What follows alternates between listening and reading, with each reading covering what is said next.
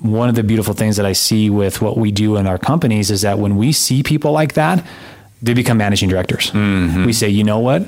Absolutely. Don't go reinvent the wheel. Come partner with us and let's go and change lives, right?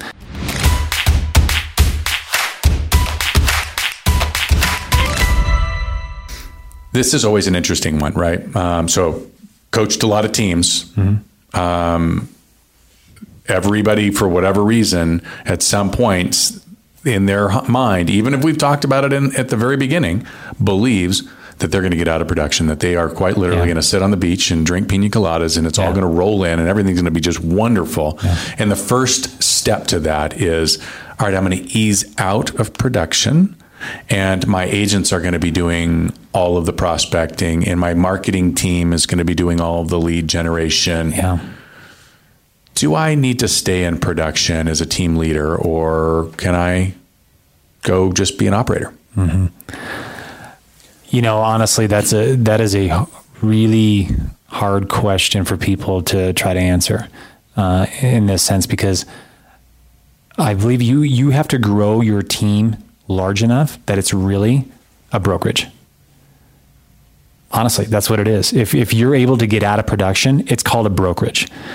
Um, it's not a team. It's it's a team masked as a brokerage. Just you know, just so you know, um, it is that is a big challenge. You know that that was something as an evolution that I I've done and I did. But what I ended up doing though is I had to dismantle my team because I realized that the only way that I was going to impact more people's lives is if I took the if I took the mentality of what I was doing with that team to the brokerage level.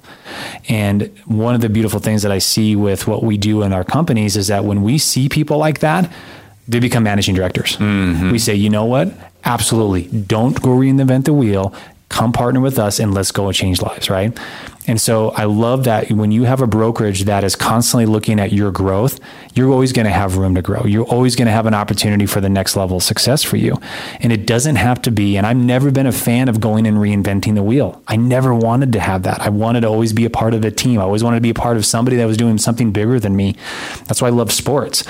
And I think, unfortunately, so many people think that they have to reinvent the wheel in order for them to see or feel or experience the success that they truly desire when it's already in your face, more than likely. It's already that person right there that you can say, you know what?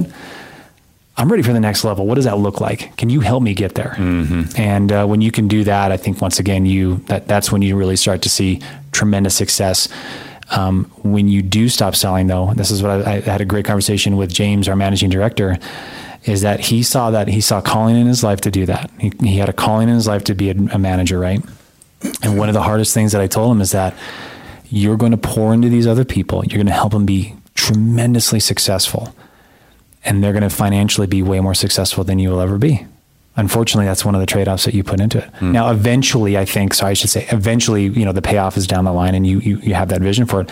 But, but I'm just going to let you know that if, if money is a driver for you, you better don't sign up for the job. Yeah. Don't sign up for the job. Don't try to create a team because if you're doing it for the money, and then you will, you're doing it for the wrong reasons. Yeah, and so when we take that down to then the individual uh, real estate agent team, right? The reality is this: um, stay in production. You have to continue to make rain. One of the values that you bring, part of your value proposition uh, for any team leader, is that hey, listen, I'm gonna I'm gonna bring people on to my organization that that are not blessed with the talent to make rain. And I'm also going to uh, give them the the teaching and the coaching and the motivation to do a better job. And you're going to have an impact on their entire life. Yeah. You have to continue to make rain because number one, you're, you are the rainmaker, Yeah. and then number two.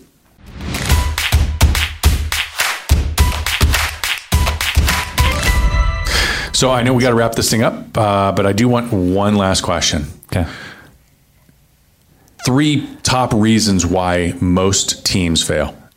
Uh,